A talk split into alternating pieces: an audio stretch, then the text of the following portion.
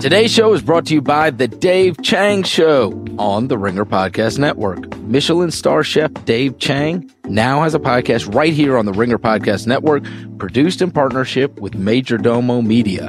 Volume one of the pre opening diaries went up last Thursday, in which Dave sits down with our boss, Bill Simmons, to talk about everything that led up to him deciding to move to Los Angeles. It's a riveting conversation in which you get to hear one of the greatest chefs in the world share his thought process in opening a restaurant. Volume 2 is coming this Thursday, so go subscribe to The Dave Chang Show on Apple Podcast or wherever you get your podcasts. And now, The Ringer NBA Show.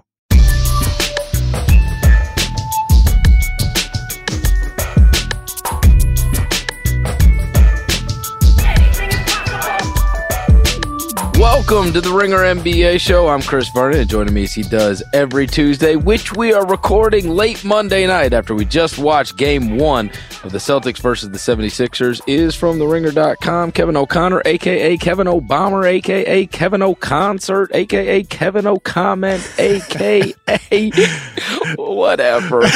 Kevin! Chris, I think this is our first Monday night edition of the show. I'm excited. It is a, a late Monday night edition of the show. We just got done watching Celtics versus Sixers. 117 Whoa. to 101. Whoa. Terry Rozier, Scary Terry, Al Horford, Jayson Tatum combined for 83 points. The Celtics led by as much as 19 in the game and Oof. a rather surprising. How, how do, what adjective do we use to, uh, to describe this performance. I mean, it's a, this is like a friggin' masterpiece considering Jaylen Brown was out. It, it's stunning to me in the sense that part of like okay, everybody expected Celtics defense to possibly give the Sixers some problems, right? But everything that could have went right for Boston this game absolutely did. They came in with a spectacular game plan, building a wall to keep Ben Simmons out of the paint. Their transition defense was fantastic. All the key guys you already met, already mentioned had fantastic games for them. Philly wasn't hitting some of the open shots they were getting, but but overall, I mean, Boston, I think, completely exploited some of the matchups on the floor. Tatum versus Redick, uh, pulling Embiid out of the paint with Al Horford. Uh, they came in with a spectacular game plan and um, really a, almost a wake up call for Philadelphia. They haven't faced a defense like this in months. Well, and you see the percentage that Boston shot for this game 48% from the field, 47% from three.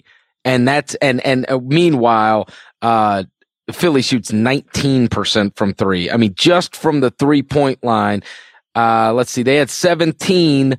Philly had five three pointers for the game. So that's a 36 point difference just from the three point line. Wow. For sure. And I think, you know, it's easy to say, look, Philadelphia hit shots. If Robert Covington didn't have such a poor game, it would have been different. And that's true. But I do think Celtics defense certainly knocked Philadelphia out of their rhythm with their defense. Ben Simmons was really, really limited in the half court. Um, the way Boston was defending him with Al Horford was the primary defender for the majority of the possessions, but they're really building a wall with their entire defense um, to keep him out of the lane. And Philadelphia was a bit more stagnant on the offensive end of the floor. Uh, the, the tracking numbers aren't out yet, but I would imagine that they probably had fewer passes over the course of the game. Um, just seemed like the ball wasn't as moving as crisply as it usually does for that team. And I think a lot of threes that they were taking weren't the, of the higher quality threes that they normally would get, like they did versus the Heat, or that they did during their win streak towards the end of the season. Well, this is one thing that is worth mentioning. They were so good within the three point line against Miami that it didn't matter. They got outshot by Miami from the three point line, 36% to 39%. And in fact, there were two of those games uh, towards the end where you just didn't notice because they ended up winning. I mean, they won that series by a margin of 11 points a game, but there were two of those games where they were a combined 14 of 59 from three, which is 24%. So, I mean, it's not like it's the first time we've seen Philly have bad shooting nights from the three point line. The thing was when they were 14 of 59, they still won. So it wasn't that noticeable, right? It becomes super noticeable when they hit five tonight and they get smacked around. Sure, it, it's definitely partially the shooting, and, and, what came to mind watching the game was also just some of the matchups. I mean, Philadelphia putting JJ Redick on Jayson Tatum eh, is, is a is a good matchup for the Celtics, which they exploited straight out of the gate. Tatum has a size advantage, an athleticism advantage, a speed advantage too, for that matter, and he scored a career high 28 points, um, which actually matches his his uh, high that he had at Duke as well as a college freshman. Huh. Um, but Boston really just I don't want to say that they took what what Philadelphia gave them, but they certainly were strategic in what what they were attacking. When when Al Horford was at center, they were pulling Embiid out of the paint, and Embiid was often reluctant to close out on Al Horford, who had a absolutely tremendous game on both ends of the floor.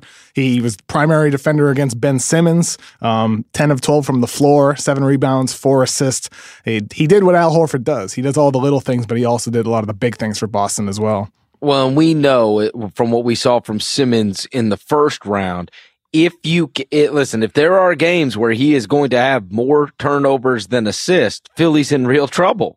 And that's what happened in game one, right? He ends up with seven yeah. turnovers. He ends up with six assists. I mean, he's the engine. Everything depends upon him. It really does with Ben Simmons, um, we, have talked about this before. I've, I've, written about it before. It's you know tons of people have talked about it, but with Simmons, the the, the question entering the playoffs was how does Miami defend him? Do they, do they sag off of him? Do they pressure him? And they they sagged off in game one, it didn't work. Then they pressured him, it still didn't work. And that question remains moving forward. Whether Philadelphia beats Boston or not, moving forward, it'll be the question against the Raptors or the Cavaliers. It would be the question in the finals, and it's the question now too. And and they're facing the best defense in basketball, uh, despite the fact that the team doesn't have Kyrie Irving and Gordon Hayward snapped his leg five minutes into the season. Their defense is still tremendous, and they have a, a number of guys that they can put on Simmons as the primary defender. Whether it's Al Horford, whether it's even Marcus Smart who had some really good possessions against Ben Simmons over the course of the game, whether it's Semi Ojeleye or Marcus Morris, or when Jaylen Brown comes back, Tatum for that matter on a switch. They have a lot of bodies that they can put on Ben Simmons and feel good about the matchup because their defense is so connected with rotations, with communications, and it's so talented that I, if I'm a Sixers fan, I watch this game and I'm like, whew I mean, we got to figure out a way to get Simmons involved, right? Whether it's posting him up more and having him be aggressive uh, uh, down low, which Philadelphia did start to do, Chris, you know, in that second half. Like they posted him up on Marcus Smart. Um, but maybe you need to be a bit more aggressive there and have Simmons posting up to score uh, more so than posting up just to pass because he he was deferring without even really looking to score. And I I think moving forward, Philadelphia might need a little bit more of an aggressive Ben Simmons he also, and if you can get that, then you can get these guys to play off of him. Sure. Because you got virtually, I mean, you got, you got negative, you got negative production out of that bench. And so far, I mean, I think, I know there's a bunch of noise in the net ratings, the plus minuses, whatever you want to call them, but Belinelli was behind only Joel Embiid in plus minus per 48 minutes for the Sixers. Um, it was a big winning proposition you know, whether you want to say it's because he was on the court or not. But his number, he has been a big positive for them, as has Ilyasova.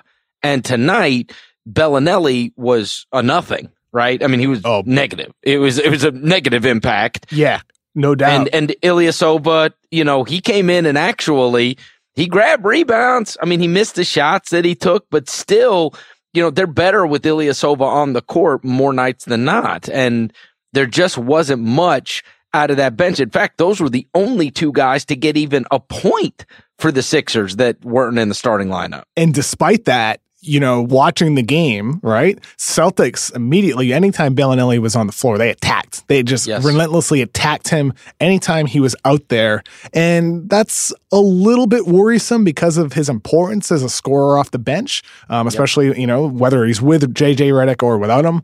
I'm not sure in this series you can play both those guys together too much. Uh, something me and um, producer Isaac Lee talked about during the game is Maybe Philadelphia needs to cut their rotation a little bit. Um, TJ McConnell played second half, but maybe you don't play Amir Johnson. Maybe maybe you play yeah, Belinelli I mean, a little bit talking, less. But they only played those guys like five minutes. I, I, I mean, know, but nobody even got real minutes know, for them. I know, but maybe maybe you really need to trim your rotation. Boston played only eight guys until the end of the game when Yabusele and Nader came in. So you're saying even the five minutes that you you throw Amir out there, the six minutes you throw McConnell out there. I mean, I don't know. I mean, I, I could be totally over overreacting just to one game here, but um, the way Boston did attack Belinelli, the way they attacked Redick, we talked. We just talked a little bit earlier about how the Celtics have so many guys that they can match up against different players. Um, Philadelphia needs to figure out those matchups. I think one of the things they need to do is you know, just don't defend Marcus Smart. I mean, I know he hit two threes tonight, um, but Marcus Smart is playing with a bandage on his right hand and he re injured it during the game.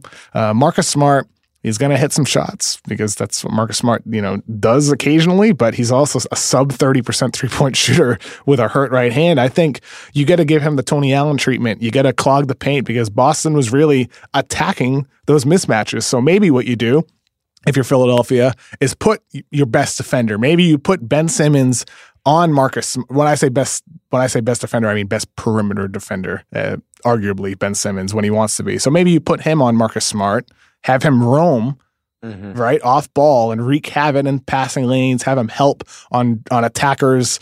Maybe that's what you do. And if Marcus Smart beats you, you know you live with it. But um, certainly, I, I, I do worry about some of the matchup problems uh, the Sixers uh, have. Because that is the shocking thing from this. It is while the Sixers have been so fantastic, and there's obviously always, you know, the the, the talk is always going to be about offense they got to go to the defensive drawing board because those percentages, you can just chalk that up and say, wow, they just shot out of their mind. But the truth is this I thought, and I think most people thought, the last thing on earth Boston wants to do. In fact, if you would have told me going in that Boston's going to score 117, I would have thought, oh, I don't know if that's great, right? Because you might think that, because we've seen the Sixers get to 130 right? We just saw it in that Heat series. We know they're capable of that, right? I, I don't know. I, Celtics got the best defense in basketball, though. No, I get season, it. I get it. I'm just saying that I thought, given I mean, they scored 117 without their best player. Without unless their, you want to say their two best, best players. no, I'm, I'm saying they're the best guy they've got theoretically available in Jaylen. Uh, oh, Jaylen. Oh, Jaylen. Oh, okay. That's what I'm saying. so, he should be available. Yeah, and, sure. I'm saying yeah. of what they've done so okay. far in the playoffs. So you're not even counting Kyrie or Gordon I'm Hayward. not counting. no, I'm not counting them. But, but they put it this way: they were out three of their five best players. Yes, and but yeah. at least we saw Jaylen in the last round. Yeah. And so what I'm thinking is, okay, this is a guy that was able to get 30 for you on a couple different mm-hmm. nights mm-hmm. and, and play really good defense too. He was their leading scorer, except for Scary Terry turns into a different cat at home. that being said, isn't that a great nickname? Isn't Scary Terry a great nickname? The best Perfect. nickname. the best. I love Scary Terry. So funny. Um, so uh, here's what I'm saying. I thought they're going to have to play him 98 to 92, right? Like that's yeah. the way you're, you're not to, you're not to be able to put up 117 when you don't have Brown in the lineup. Like who's scoring those points? And I'll be damned.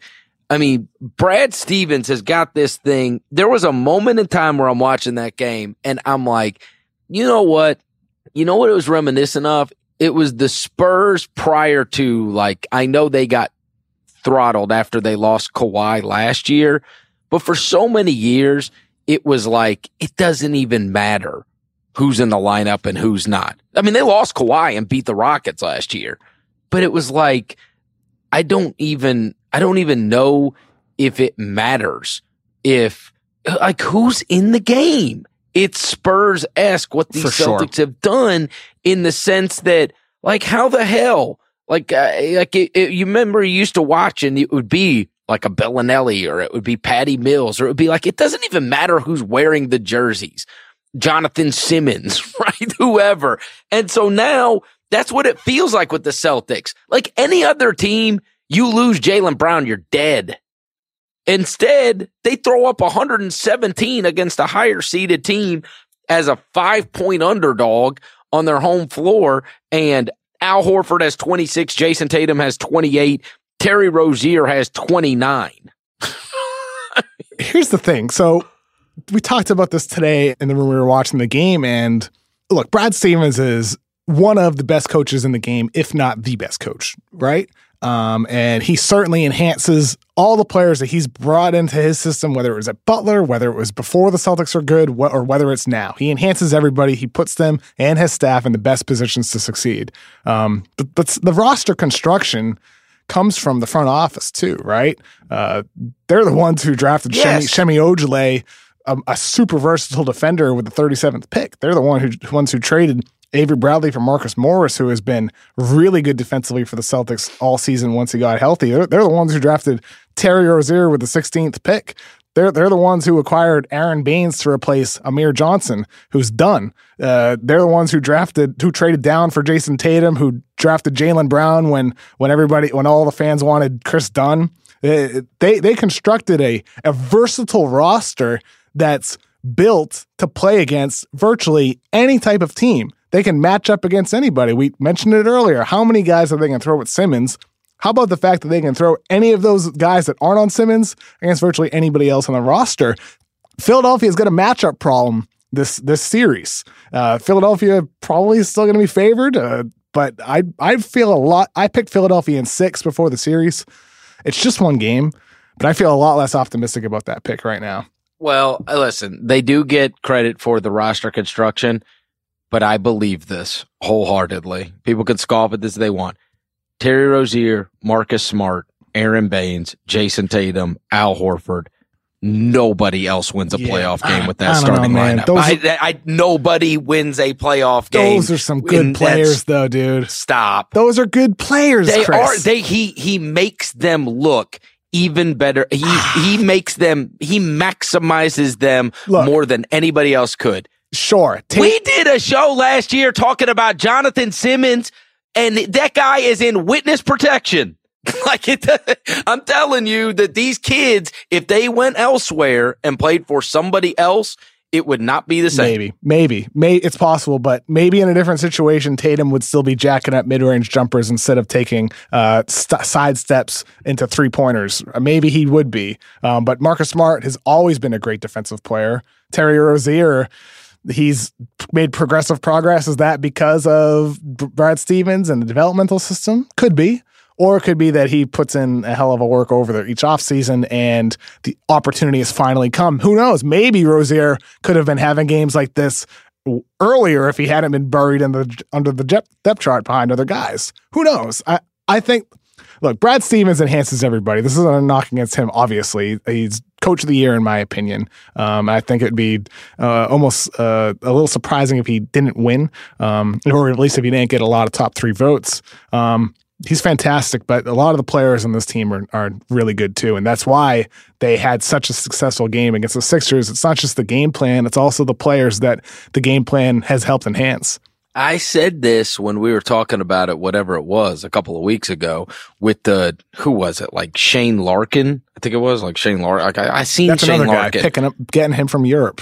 I'm saying everybody's better playing for Brad Stevens. Everybody. I don't think there's one player that would be better not playing for Brad Stevens. I, I, I agree. I agree with you. I, Has there been any Celtic that has become better? we're on the same page, Chris. You know? But my my only point is that it's like people are stunned that that like the Celtics are beating the Bucks or that they beat the Sixers. It's like there's a lot of good players on this team. Tatum might be only 20, and granted Brown didn't play game one. Oh, he's only 21, but there's a lot of good talent on the team. There's I very is. rarely think that it is about the coach, but with the Spurs system and now this Celtic system, I do. That's the two times I felt like if I flipped the coaches on the sideline, it would be a different story. Brad Steve, Yes. yeah, he's It's one critical. of those that I feel like I could throw him on any of these sidelines. I promise you this. You give Brad Stevens that Bucks team, they would have kicked the shit out of the Celtics. I d- I and I don't care how many. I don't give me a break. Give me a break. Are you kidding me? I realize you I'm give on, I realize I'm on an island here. it was Joe Prunty or whatever the guy's name is. I mean, I don't even know who it is. The Bucks would have beaten the Celtics if they had Brad Stevens, but that doesn't change the fact that the Bucks roster still needs to make improvements. Like they still need to change the players on the roster in order Yes, to. I know. There's one Brad Stevens. That's what I'm saying. There's one Brad Stevens. by, by the way, by the way, Chris, like Philadelphia, they, they need more from a guy like this is a random change of topic, but they need more from a guy like Robert Covington. 0 for 4 from tonight, tonight from 3, 0 for 6 from the field. He's been just terribly inconsistent over the course of the season. They need more from him. Uh, it's not it's it's not even just the star players. It's some of their complementary guys that had big games like Belinelli hit some wild shots against Miami. They they need some of these other guys to go off. Yeah, well, especially because what you, you expected more than 31 and 13 out of Embiid. I mean, you got that. You got mm. 31 and 13 out of him. Maybe we do need to expect more. And what I mean is, and 31 like, and 13, it ain't his fault. I, I know that, but may, maybe it's the type of thing where if you're not getting more from some of the other guys, you need to just just force feed Joel Embiid well, the ball. But that's the problem, Kevin. How the hell are they not having better games if he's got 31 and 13? You know what I mean? He's, it's not like, right? If he's killing it, those other guys should be able to feast. Sure. And I mean, and also on the other side, you could say, well, Terry Rozier is not going to shoot seven for nine from three every game. You're, you're, you're Al Horford's not is going to be 10 for 12 from the floor.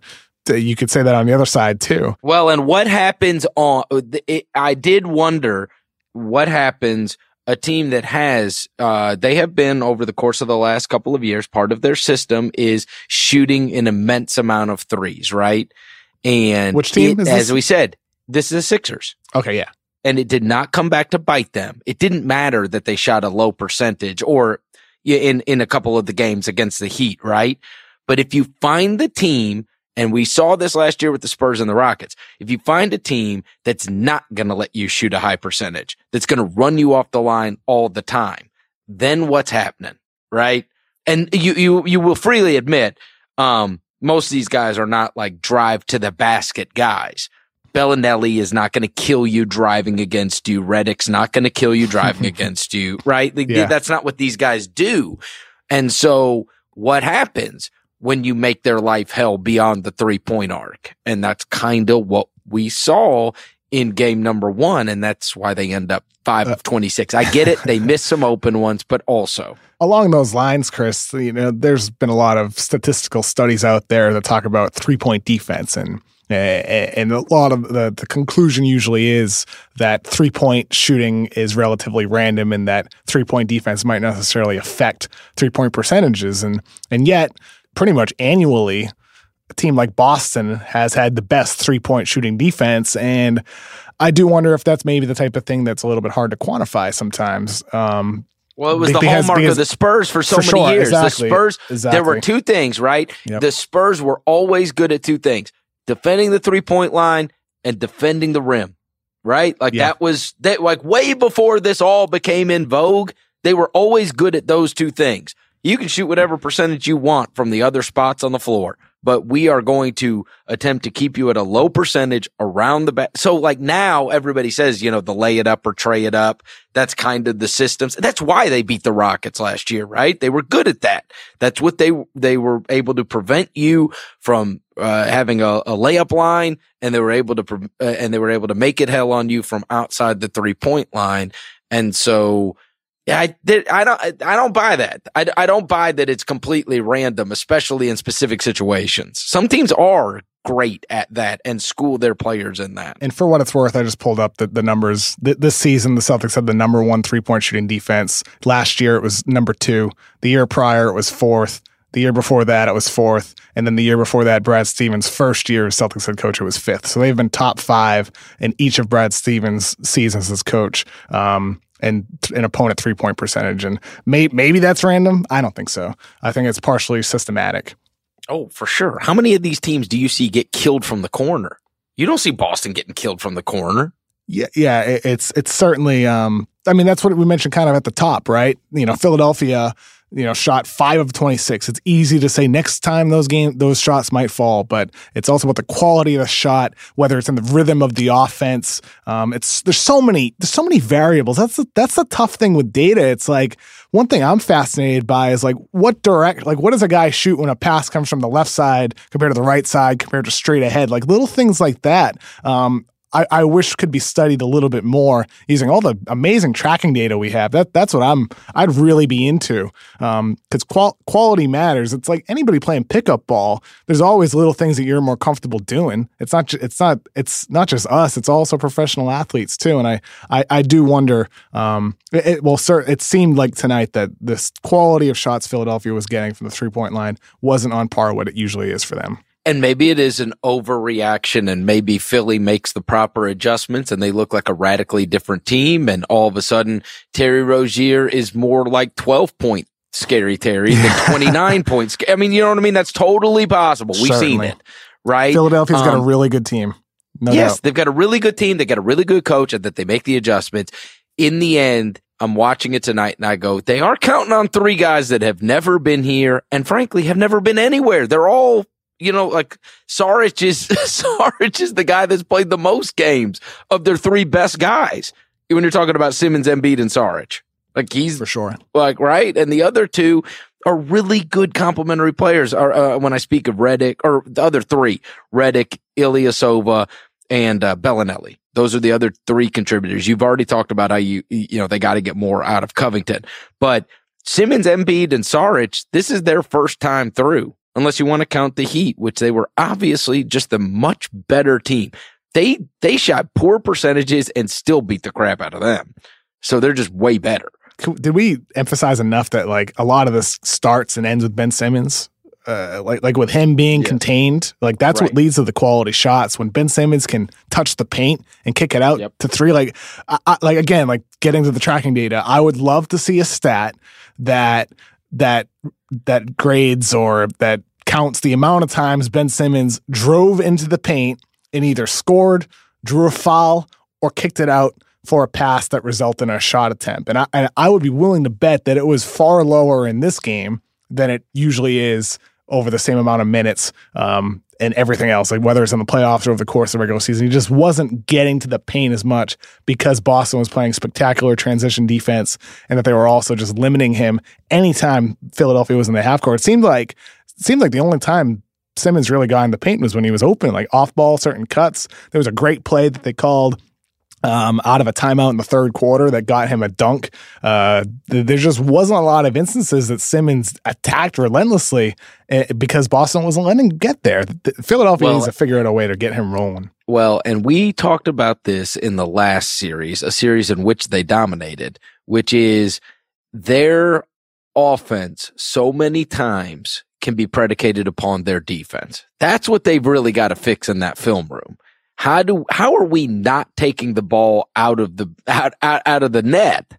Because that's when those guys are super devastating.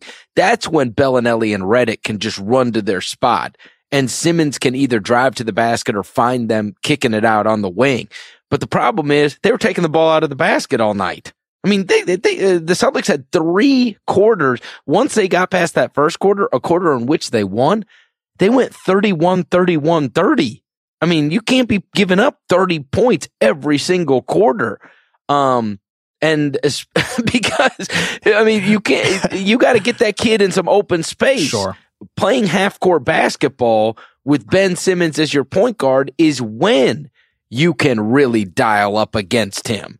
Now all of a sudden it's a little easier to stop. Sure. But if when he's snatching the ball off the rim and he's going end to end, forget it. Yeah, only 10 fast break points for Philadelphia. And a lot, you know, just to play devil's advocate a little bit here, you know, Boston's not going to get 83 points a game from Horford, Tatum, and, and Rozier either. So maybe if you're Philadelphia, you're like, okay, that's good, uh, you know, because they're not, they're not going to get that every game. So if you're Boston, you need some more explosive games from someone like Marcus Morris. You you need you need him perhaps to have a big game. Like we talked about, Belinelli needs to have a big game for the Sixers, or Covington needs to step up. And for Boston, that could be true too, where they need someone like Marcus Morris to have a big game, or Jaylen Brown to come back and be himself as well.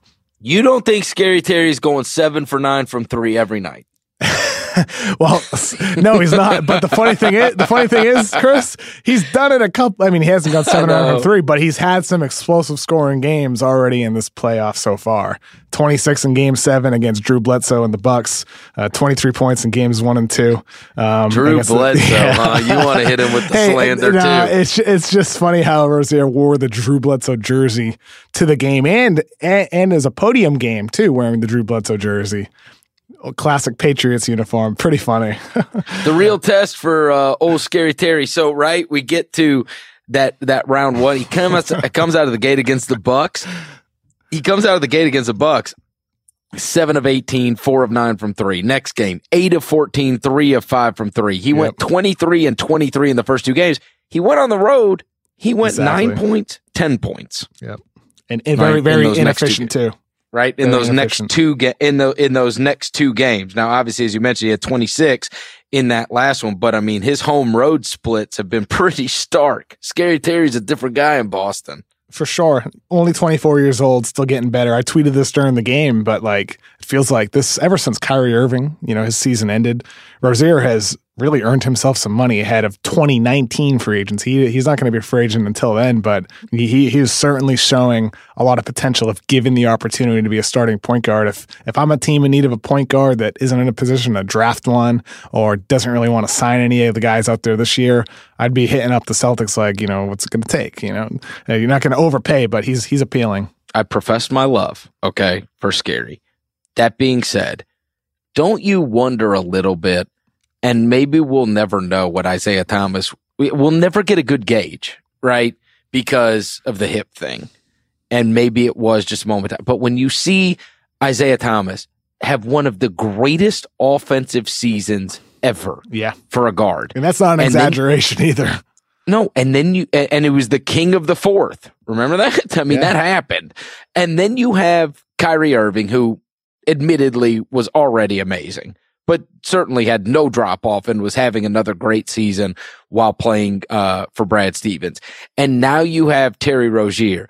Isn't there at least a part of you that goes, well, geez, maybe this is a little more about the system they're playing in than their individual talents. And maybe Terry Rozier playing for somebody else isn't dropping 30 points in a game or, you know, 28 points or 26 points or whatever. And I only say that because we saw Thomas, who was, I mean, he was one of the best players in the whole NBA playing for Stevens. And so I do wonder about that a little bit. And Irving had the most efficient scoring season of his career too.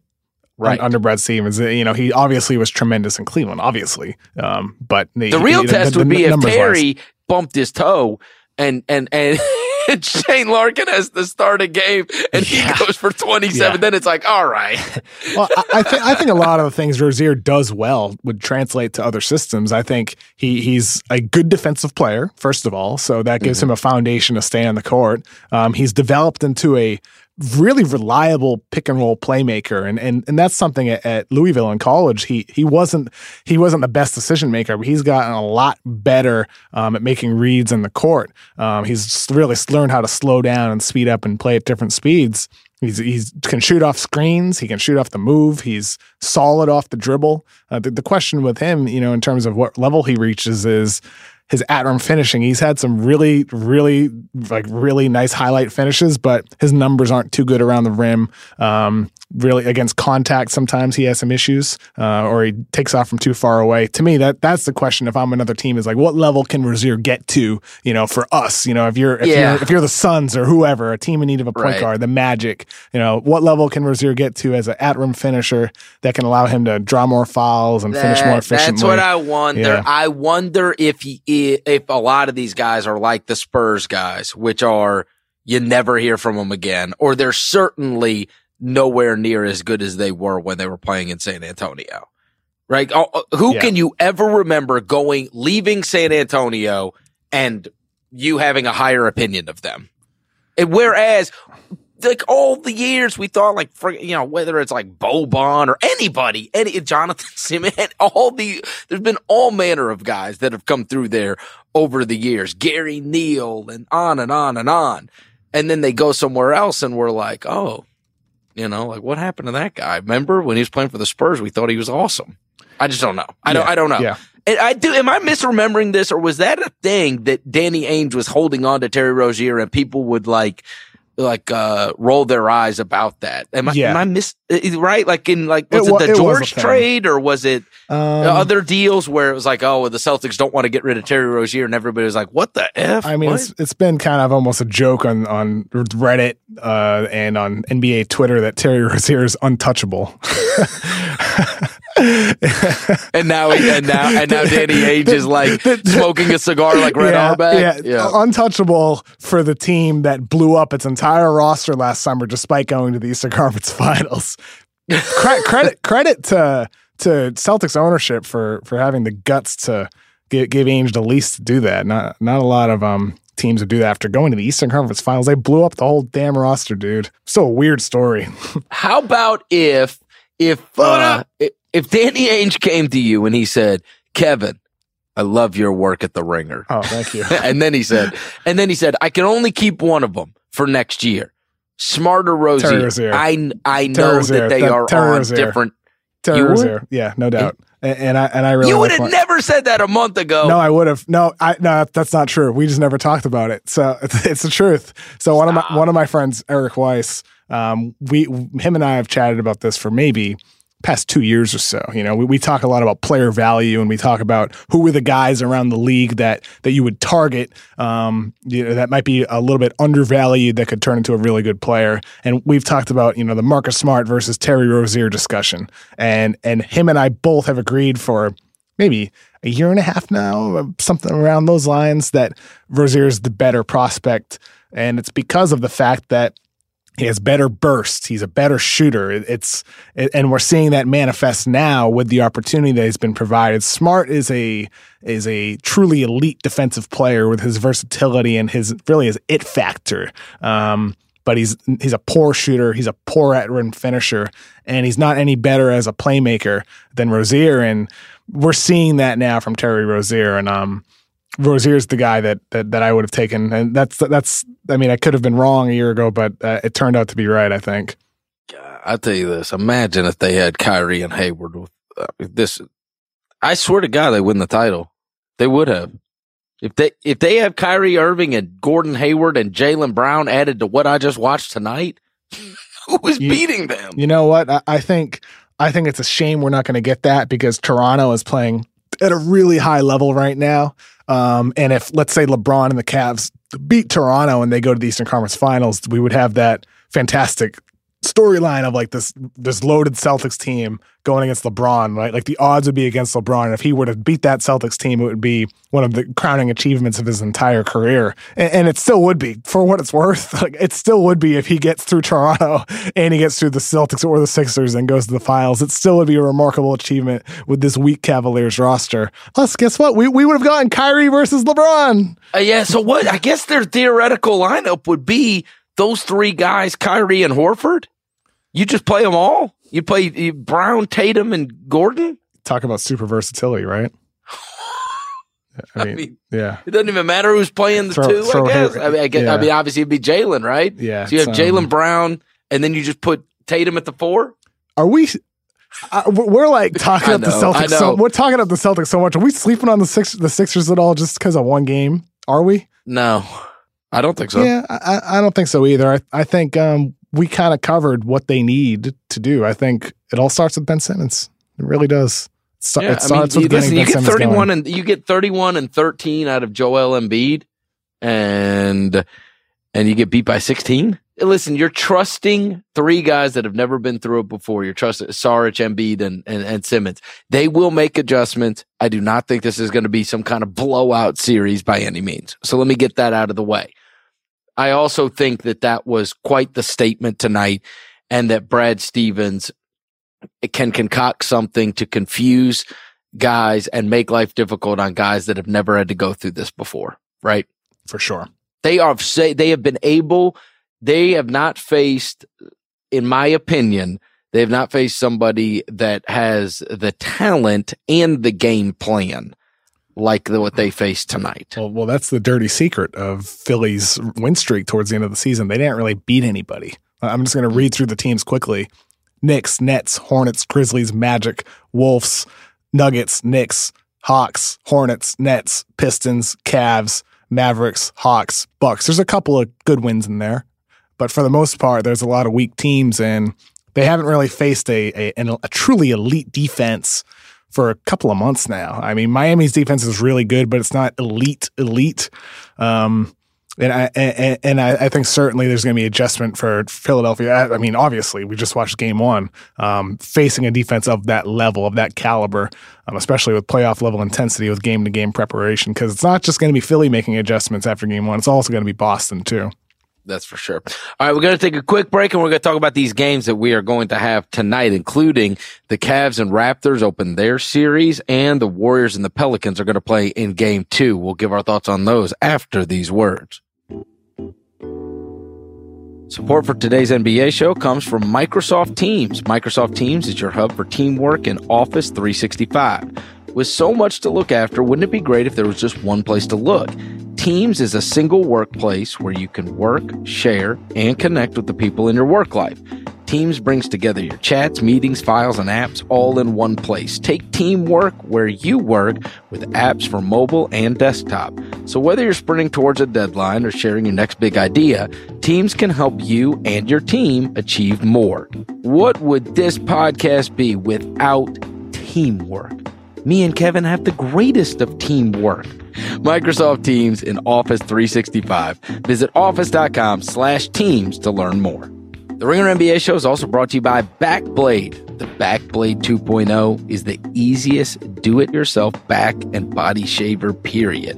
If you are the guy afraid to take your shirt off at the gym, the pool, the beach, or even in front of that special someone, because your back and body hair has you looking like you're wearing a sweater, then it's time you escape your ape with the Bakblade 2.0. The Bakblade 2.0 comes with an ergonomically curved handle, giving you full range of motion and allowing you to reach all of those hard to reach areas. The Bakblade 2.0 also comes with two of their unique Dry Glide patented safety blades, which creates the smoothest shave in just minutes and can be used both wet or dry.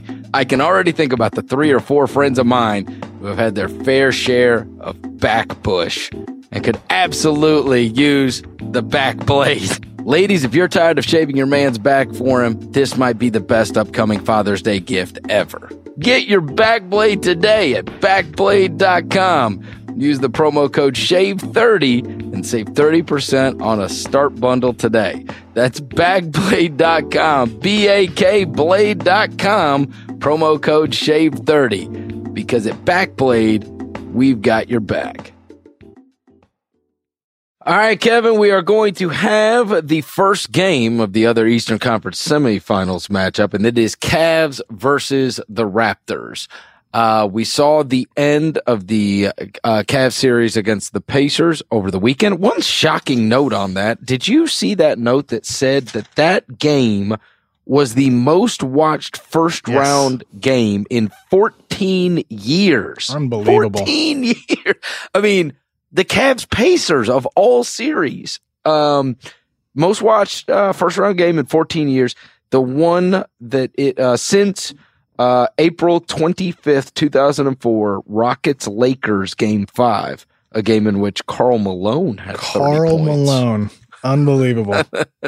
that? Hey, uh, hey, man, NBA is on top of the world right now. It feels I like. I guess so. Uh, 14 years has been a long time. And then at the end, uh, LeBron, he is a beaten down man. Now I'm sure it's nothing that a million dollars of re uh, recuperation equipment that he owns yeah. and a bottle of vino can't fix, but he was he was downtrodden after that series. Um, he has an entire franchise on his back.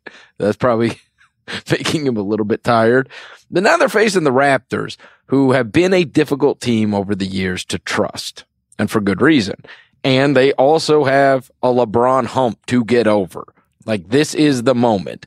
You have this Toronto team who came back, had their best season. They are uh, now facing, I think, what we would say the worst of the LeBron versions that they have gotten to face. So if it doesn't happen for Toronto, you do wonder, like, okay, when, do, when does it no, happen? I'm only kidding. no, I'm just saying, but like, if, honestly, if it doesn't happen, I know. if you can't beat him now, and the one thing I worry about, and I, I thought of this this morning when I was getting ready to uh, prepare for this particular series and talking about it. The first thing that came to my mind, do you remember when they lost to him last year? And at the end of the series, DeRozan was at the podium and his, I'm paraphrasing, but his basic sentiment, people could look this up, was they have LeBron and we don't.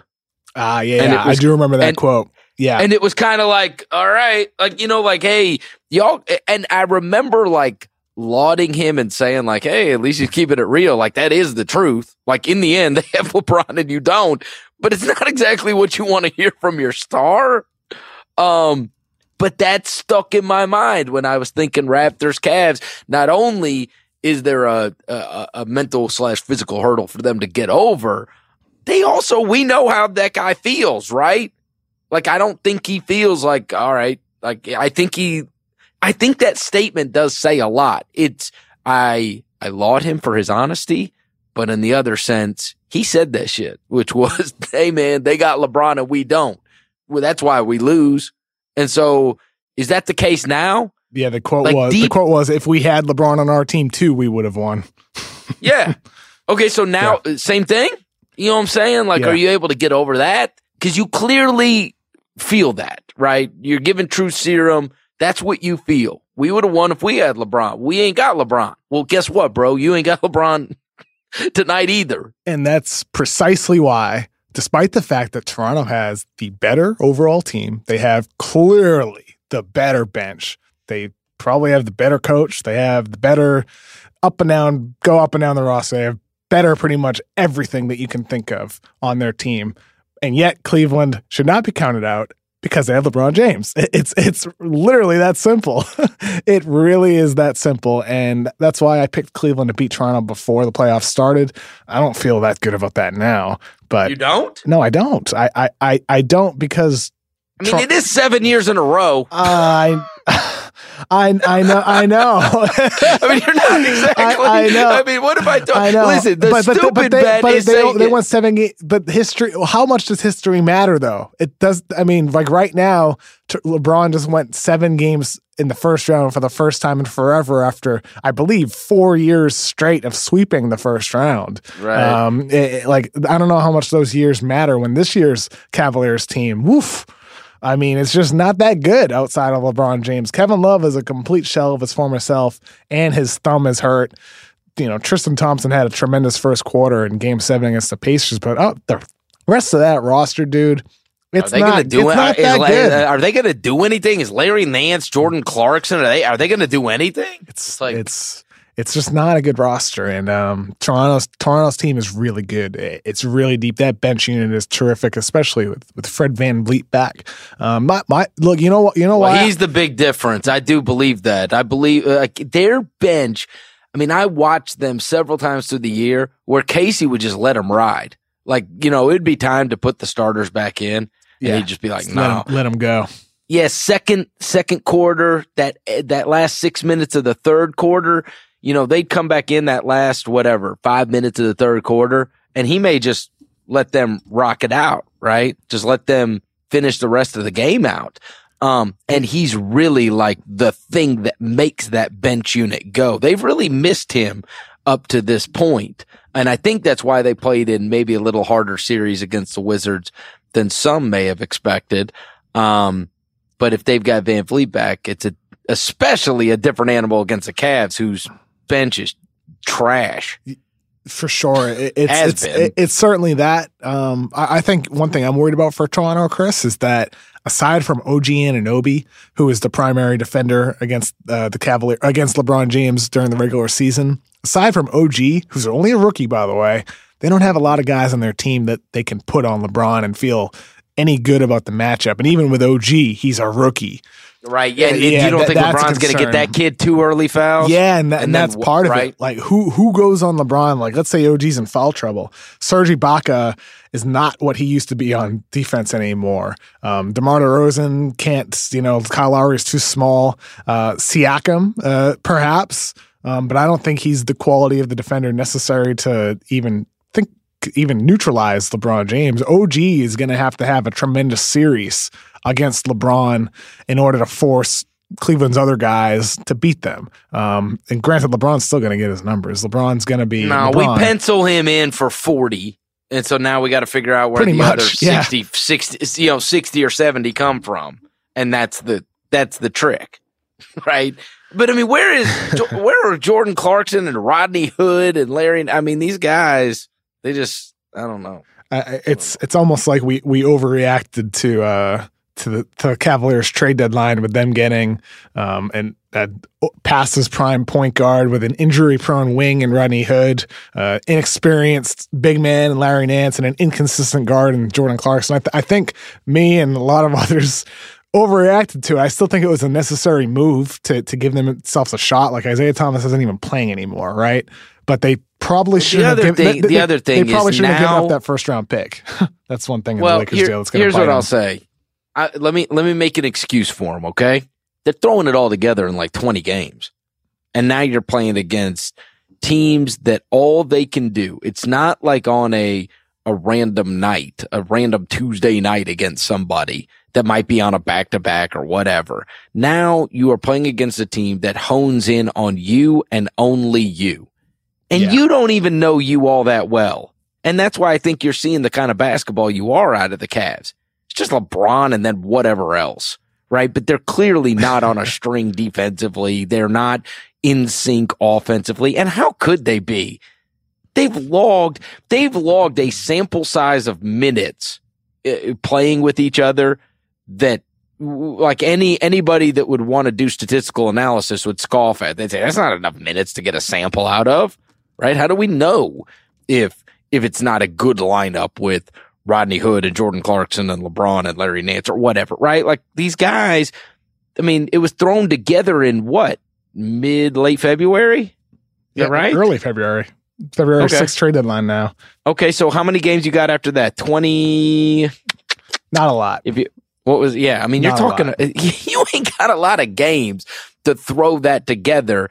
And so when you don't even really know yourself and playing together as a group and have they clearly don't have chemistry. They don't as a team. It's just some nights it clicks and some nights it doesn't. And when you've got a team that's just all they're trying to do is figure out how to stop you, um, you know, when you don't know yourself, it's certainly hard to attack, uh, uh, you know, an opponent. If if LeBron James were replaced with an average player, let's just like a comparable, you know, skill set forward. Let me let me restate that. Not a comparable comparable skill set, but a guy who plays the same position, like Trevor Booker, a, big man who can handle the ball, like LeBron. Trevor Booker. Yeah, like, if LeBron James was yeah, replaced with Trevor yeah, Booker, but, but yeah. My my question is, how many games did this Cavaliers roster win during the regular season? They won fifty with this team, how many would they have won replacing LeBron James with, with Trevor Booker?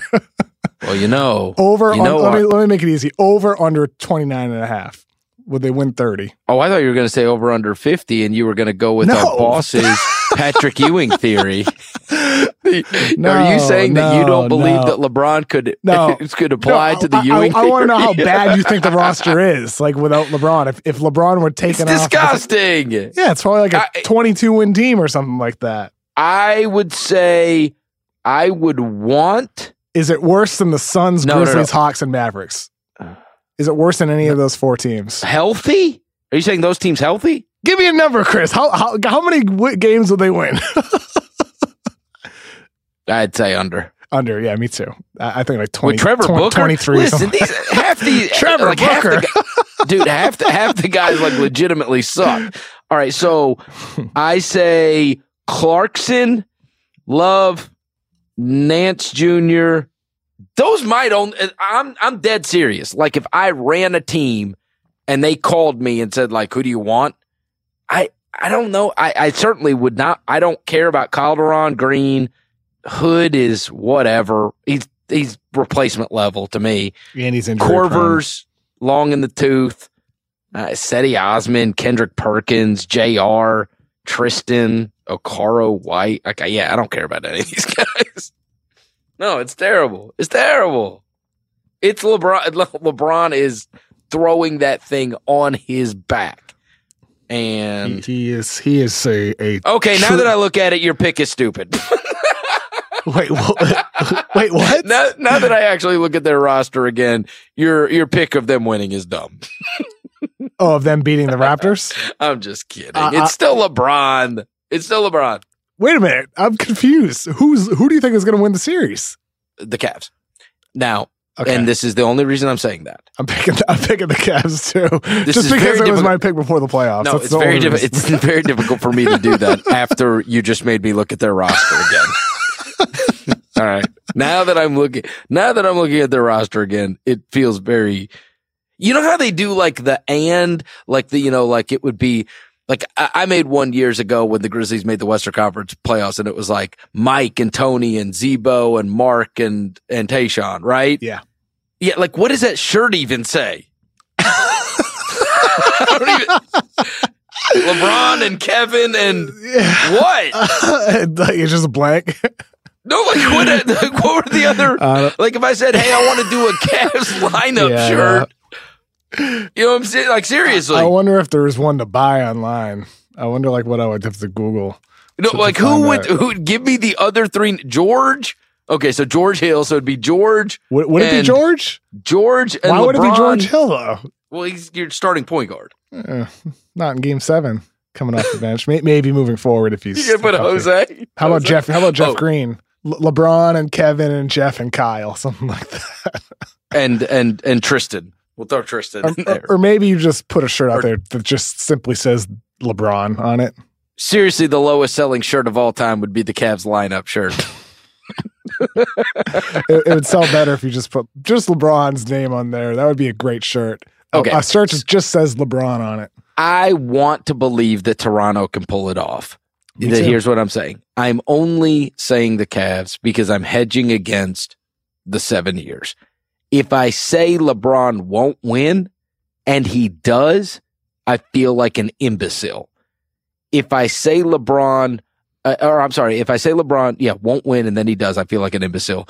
If I say LeBron wins and then he doesn't, then it's like, all right, like he didn't win for the, like, oh, sorry, I banked on, you know, what we've done for the last seven years is people trying to pick against him. And then in the end, he ends up in the NBA finals. When am I going to learn my lesson? And the other thing is I get the shit all over you with the Jordan stuff. Come So- on, man. So Okay, how, how about this? If, if LeBron beats the Raptors with this team, and then he beats the Celtics or the Sixers and goes Oh, to the stop, finals, stop, stop. Can we please stop No. talking about the Raptor, But- this Raptor, the 2018 Raptors, like he's beating the 84 Celtics? Oh, but Come what on. I'm saying is, right, it's more about down. it's more about his team, Chris. If LeBron gets this team that you're saying they can't make a, a lineup shirt out of, if he gets this team to the finals, it's not it's not going to change the goat argument for you. But is it is it not one of his more unbelievable accomplishments to get this Yes. team to the finals? I'll tell you this: if he goes six or seven against this team, which I think that probably, you know, I think it's fair to say we think that series is going to be long. Either way, it's going to be six or seven games, right? We agree. yeah, I think so. Yeah. The next round can really be a bitch. hmm Uh, Seriously, because if you're playing, because he goes 45 minutes every night. So if he, and that was the thing, he always got to coast through the first round. But if you're talking about he's logged, you know, 13 or 14 playoff games already, playing 45 a night, and now he's got to go up either against the Celtics or the Sixers. Yikes. That's where he becomes really, I mean, at some point, right? You can't just go back to the well every single night. Can you? I guess you can if you're him. He's a machine. He oh. should have been in that damn Infinity Wars. Oh, and by the way, Chris, if LeBron does get these this team to the finals, and they're going to get smoked by Golden State or Houston, you know, you know, you're you're you're next next season when we talk about this, you're going to be saying, "Oh, LeBron's three and six in the finals. He's lost six finals." That's part of, that's used, used against him as the argument, even though actually getting that team to the finals, just like the 07 Cleveland Cavaliers team with Boobie Gibson and and all these bums getting them to the finals against the Spurs. Come on, man. If you, It- it, it- listen, you, sl- you can't hey, use hey, a finals loss against him. Don't, you dare slander Larry Hughes in my in my face. Drew don't Gooden. You dare, Drew Gooden too. Larry Hughes. Hey, listen, if Brad Stevens coached him, you'd be like, these guys are good players. Uh, stop, stop, stop, stop ball washing Brad Stevens. These guys are great. Yeah, Drew Gooden and whoever else, right? I mean, Um, Yeah, no, I mind. told you this. If if if LeBron wins a title, having to play with Jeff Green, I will I will vault him over Jordan. how about how about gets to the finals of this year's team with Jeff Green playing heavy minutes? Well, Why does he have to win the title? No, I've already listen. You already got it I know. Hey, I it's know. already we're queued not, up we're, anyway. We're not going to get into the LeBron goat argument. I know. No, no, no. It, it, I've got it queued up anyway. Because let's just say we think this. If if if the Celtics win the series, it's like, oh wow, he beat the Celtics without their friggin' Yeah. Five best players. uh, uh, please stop talking about the Toronto Raptors like they're the Dude, the Raptors are a good Lakers. team.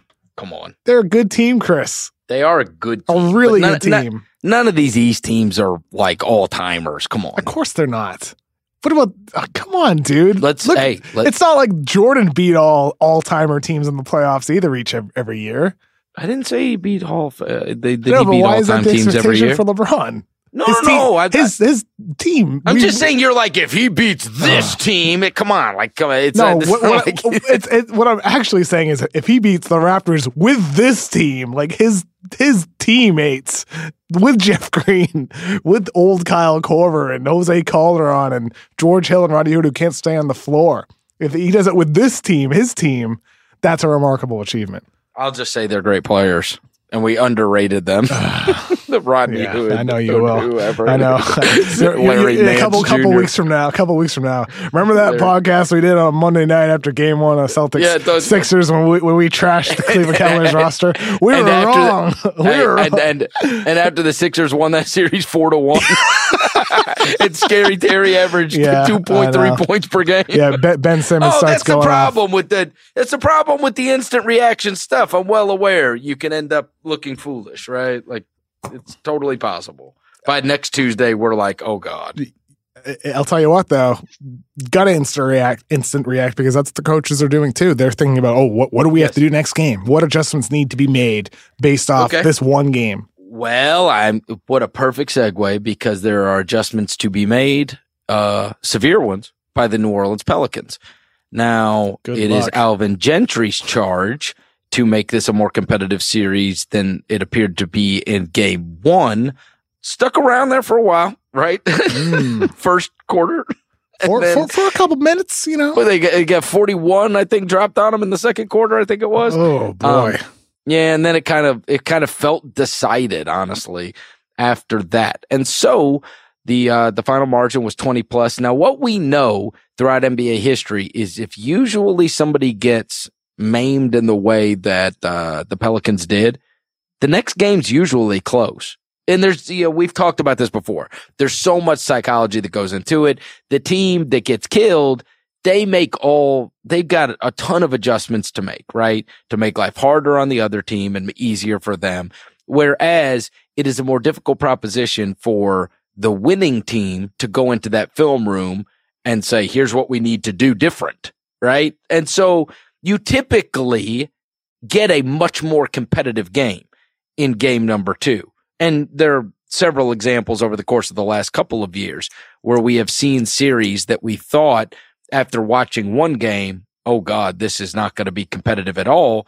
And then game two, maybe it wasn't, uh, e- either it was a close loss or the, the team that lost game one had a, a shocking result in game two. I actually lean towards that. I think the Pelicans are going to be very competitive tonight against the, uh, Golden State Warriors. What say you? Stephen Curry's probable, even with Yeah. him back at home at Oracle Arena in the starting lineup instead of Nick Young.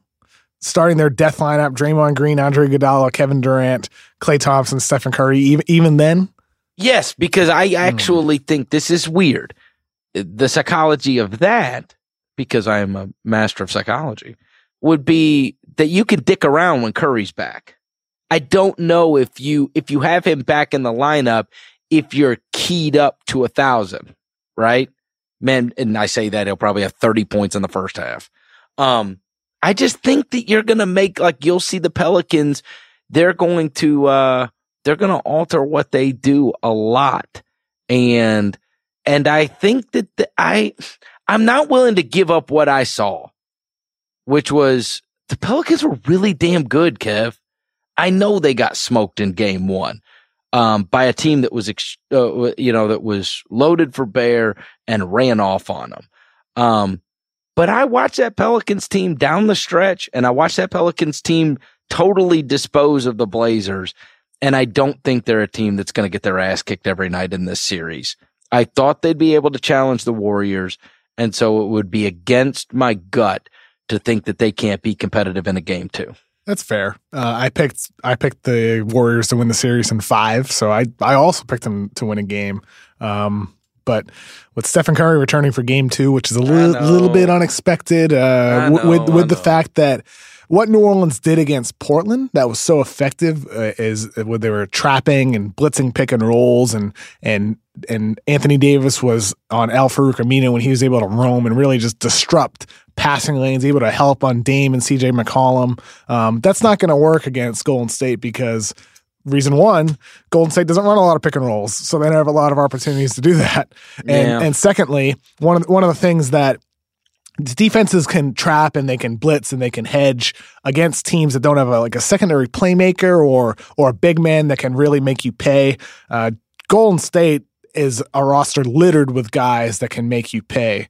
Um, so I'm not sure the things that New Orleans did well in, in the first series against Portland uh, are at all can be can at all be applied to this series against Golden State. And their defense was different. They switched more on ball screens rather than uh, blitzing. Um, they did change their defense, and I think they do need to switch even a, a little bit more so off ball um, as well. But I don't know, dude. Uh, well, the other thing I, that scares I, I, don't feel good at all for both the series for New Orleans. I don't feel I don't think. I don't think Gentry will probably do it because they went through this, you know, uh, very, uh, very serious change in gameplay post Boogie, which was they became the fastest paced team in the NBA. And I think that is absolute suicide against, uh, against Golden State. I've told you this, this has been an ongoing theme throughout the season, whether it is the Rockets or the Warriors. And it'd be very interesting to see those teams play against each other. What you want to do is get them uncomfortable and play a game in the 90s if you can. If you want to teeter a little bit above a 100, fine. But what you can't do is get in some kind of score fest with those teams. You want to limit the possessions. You want to make life hell on them.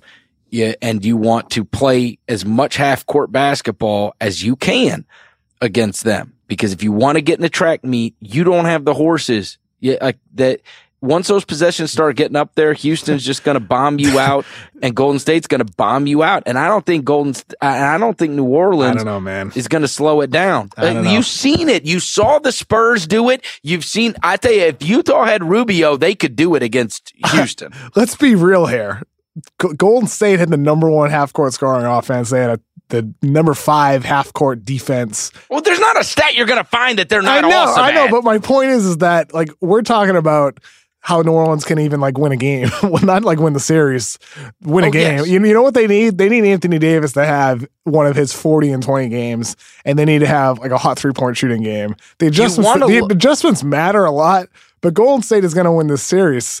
The, no. But to win a game, to steal a game, maybe steal two games, they just need Anthony Davis to just be the guy. Well, they also have to be great. The they have to be obviously much better defensively for sure. And they got two really good defensive guards, and that didn't even matter. They need to to switch more. Michael Pina from from Vox wrote a, a really good article um, today, I believe, uh, or yesterday actually, um, about the defensive adjustments New Orleans needs to make, and he hit the nail on the head. It's really a lot of the off ball cuts.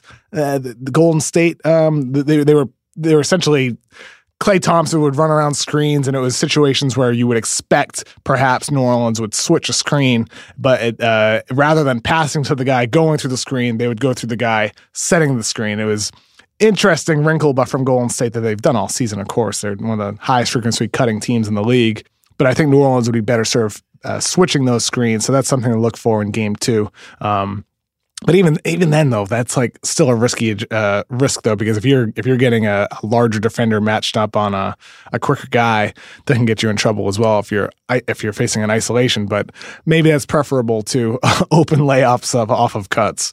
Yeah. It and you would it, the other disappointing thing is you would think if there's somebody that would know pretty well how to deal with uh with the opponent it would be Gentry like, how could you? How, how, does he not know? Sure. You know, you know what I'm saying? Like, I mean, it, when you come out the gate and get blasted that way, it's like, uh, you had a guy on the inside. Like if there's somebody that would say, Hey, this is what gives Klay trouble. This is what gives Kevin trouble. This is what, right? Whoever it may be. Certainly more so with Klay and Draymond than, right? Because he's, because he's been gone since they got Durant. But you would think he would have, you know, he's, he's certainly been alongside Steve Kerr, uh, for some amount of time. And it, it doesn't matter. I mean, honestly, you watch those games and it's like, it really doesn't matter. We can analyze it all we want. In the end, they still got friggin' Kevin Durant and yeah. Draymond Green and Klay Thompson and Steph Curry and you can play any style and you can play any defense and you could do this and you could do that and they're still beat you. I got to be totally real with you. I'm already thinking about Golden State, Houston, how those teams are going to match up. I, am already at that point. I'm already I thinking wait, about I, how those teams are going to match up. I hate Rubio got hurt so yeah, bad. I, I, really do. Cause they were like what, like 34 and eight or something like that. Yeah. In their last 42 games. It was not a small sample size. That, and that Utah team was rocking. And I really think that could have been a great series, but they have to, and they, they got to have Rubio.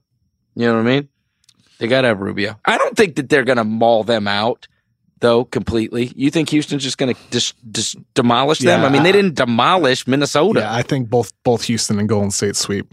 I I, really? I, I had New Orleans in five before the series, I think, but um, I think at least Minnesota was in some competitive games. You know what I'm saying? Sure. And, and you and look, I mean, I could be completely underselling Utah here. They're they're a really really good team, um, but Rubio is quite a loss for them. Big loss. All right. Well, we'll see. Uh, boy, you think uh, whoever's going to be doing the Wednesday podcast? You thought we got to overreact? Wait till friggin' game one of LeBron and the Raptors is what they're talking about tomorrow. Hell yeah. Oh baby. boy. Oh boy. I can't wait. I have no idea what's going to happen. None. Do you? I feel like I've got no gauge on that. I mean, I've got a gauge that LeBron will be awesome, but in terms of, I can't imagine the reactions on Wednesday morning, one way or the other, because I, I certainly know. have very little confidence of what's going to take place in that if particular game. Cleveland goes into Toronto and, and wins. Boy, yeah, no. I, I think I think that would be almost the more. It wouldn't be stunning, but that would be the more dramatic night um, if that were to happen. Whereas if Toronto takes care of business, it's like, oh, yep, they are kind of. well, know, the other thing is their their home court. Um, I was talking it's to rocking. my buddy. Uh, I was talking to my buddy Kevin Arnovitz, who'd been covering that series, uh, the Raptors and the um, and the Wizards.